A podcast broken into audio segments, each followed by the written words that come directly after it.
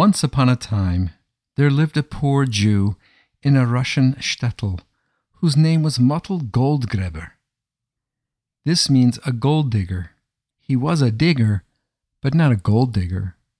Mottel was a digger of sand and lime, which he would bring into town to sell to builders.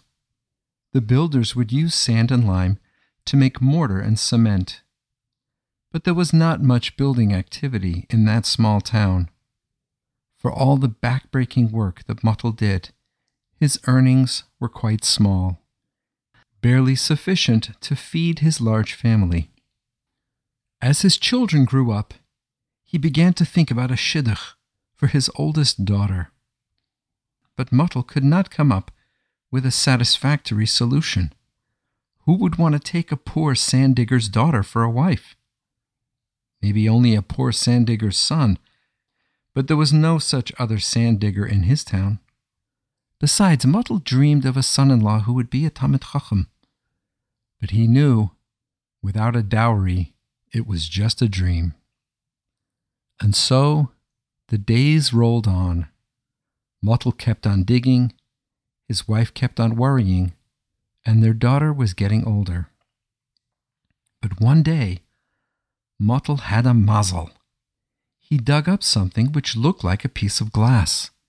He was about to throw it away when something inside him told him to hold on to it. He placed it carefully in his pocket and carried it about with him for a few days. Then he went to the only diamond dealer in town and showed it to him. The diamond dealer examined the stone, he rubbed it, he scratched it, while Mottel looked on. Finally, the diamond dealer looked up and smiled. This is a diamond of enormous value. Mottel couldn't believe it. How much would you give for it? said Mottel. Mottel, I haven't got nearly that much money. Besides, what could I do with it here? But I have a cousin in London who's a diamond dealer in a big way. My suggestion? Go to London. Take it to my cousin. He will sell the stone for you for a good price. Mottel, you're a rich man. Me? Go to London? It must be very far. It must cost a lot of money. Mottel, don't worry about money. I'll lend you money for your trip and for a decent suit of clothes. You can travel like a real gvir. When you're in London and you've sold this stone, my cousin will buy for you some smaller stones, and when you get back, we'll go into business together. Who knows? Maybe it's bashert that my son and your daughter would even make a shidduch. Well, that would be a real honor, said Mottel, wondering all the time if he was really just dreaming. After a few weeks, Mottel found himself on his way to the nearest port, where he would board a ship for London. By the time he got to the port, Mottel had no money left. He wasn't very good with money matters. The money that he had taken with him on loan from the diamond dealer in his town seemed to just melt away. The expenses had been much greater than he had anticipated. But Mottel was now wiser. He went to the captain of the ship, which was about to sail for London, and showed the captain the gem. Would the captain trust him with the cost of a cabin until they reached London and he had sold the stone? Of course, said the captain. He gave Mottel a first class cabin on the upper deck and ordered his own steward to look after Mottel. And so Mottel, Mottel Goldgräber, the digger, found himself living in luxury on the high seas. He felt wonderful. It amazed him to think what that piece of sparkling glass had already done for him. Mottel would take it out of his pocket and gaze at it. He would hold it up against the sun's rays streaming into his cabin through the porthole. He liked to keep it in front of him on the table when he was eating to help his digestion, he thought. One day, while Mottel was benching in his cabin, the steward came in, gathered up the tablecloth with all the crumbs, took it out of the room, and shook it over the railing of the ship into the sea. Together with the crumbs went the precious gem. When Mottel realized what had happened, there was nothing he could do. He finished benching, and then he remained sitting at the table. Well, he said, Hashem gave, and Hashem took it away. May Hashem's name be praised.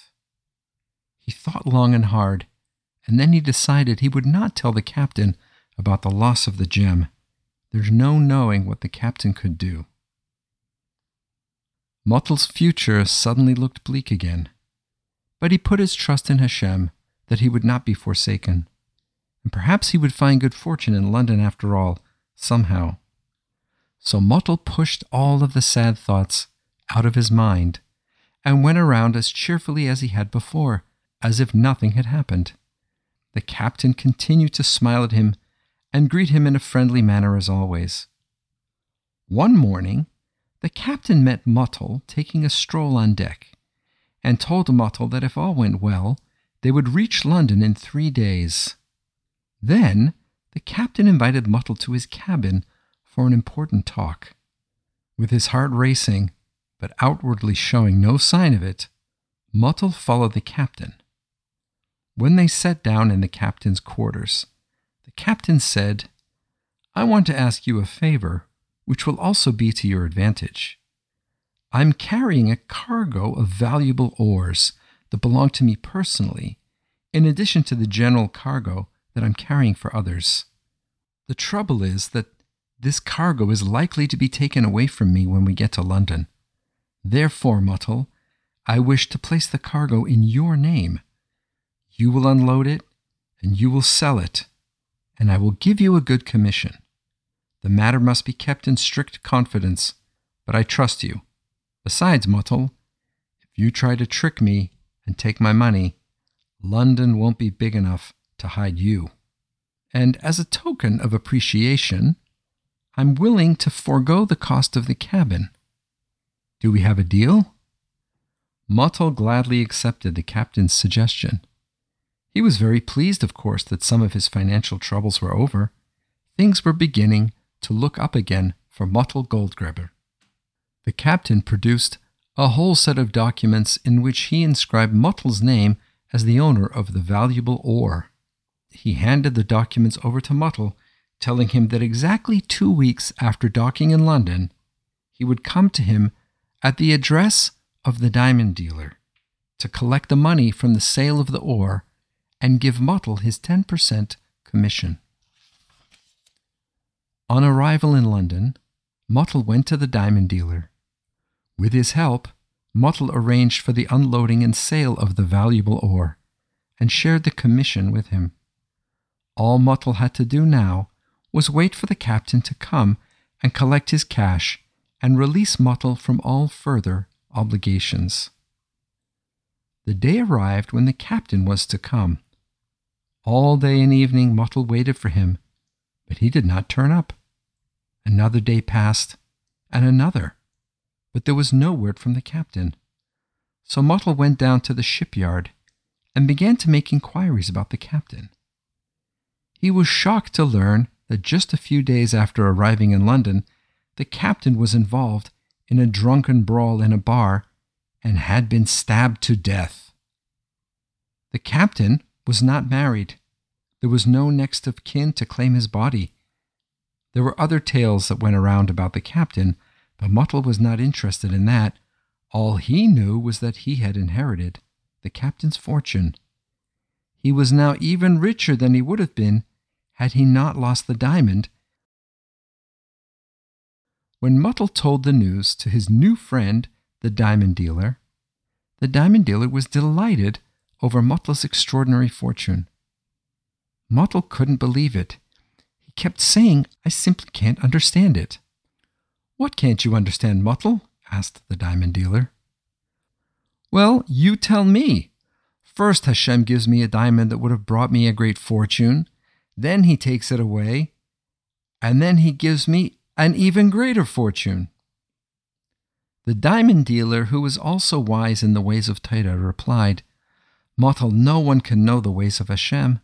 But in your case, perhaps we can say it like this You had not done anything special to merit the diamond. It was purely an act of divine grace and chesed to you and your family. When the possession of the diamond went to your head, you seemed to have forgotten about the one who had given it to you. However, when you lost it, you did not lose your hope along with the diamond.